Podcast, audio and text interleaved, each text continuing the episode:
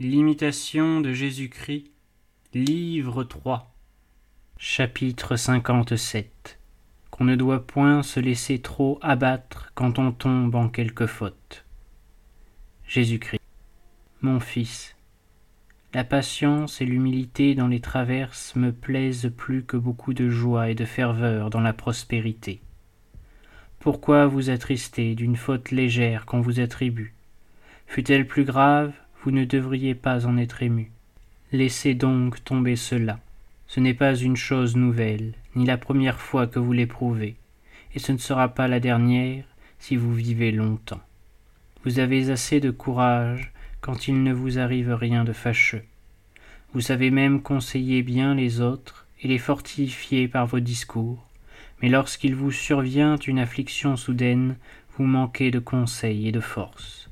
Considérez votre extrême fragilité, dont vous avez si souvent l'expérience dans les plus petites choses, et toutefois Dieu le permet ainsi pour votre salut. Bannissez de votre cœur, autant que vous le pourrez, tout ce qui le trouble.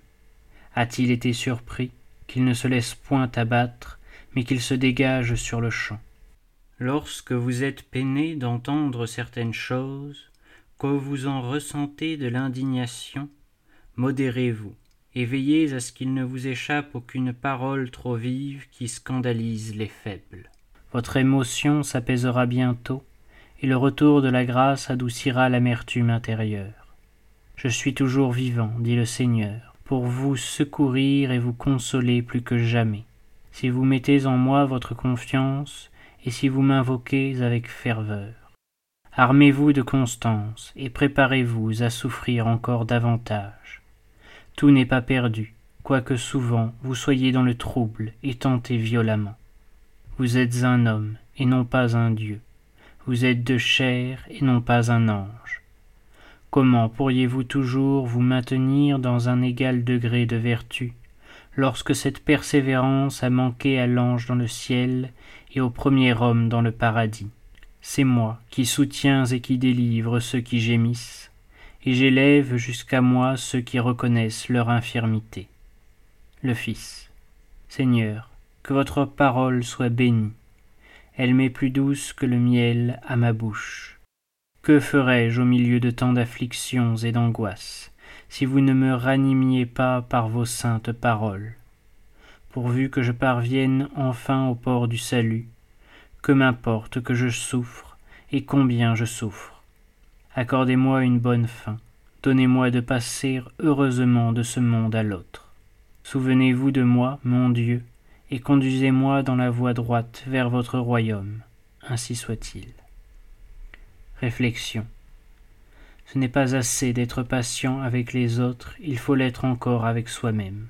Ce je ne sais quoi d'aigre et de violent que nous ressentons en nous après avoir commis quelque faute vient plutôt de l'orgueil humilié que d'un repentir selon Dieu.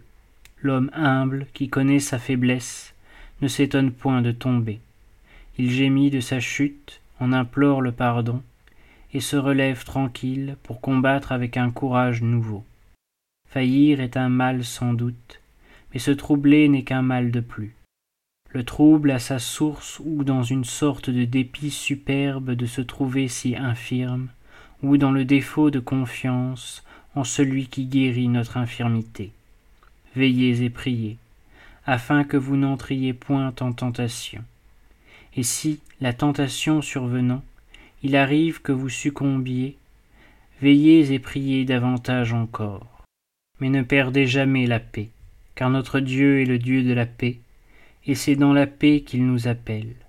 Que la grâce, la miséricorde et la paix de Dieu le Père et de notre Seigneur Jésus-Christ soient donc avec nous toujours, et qu'elle nous conduise, à travers les épreuves du temps, aux joies de l'éternité.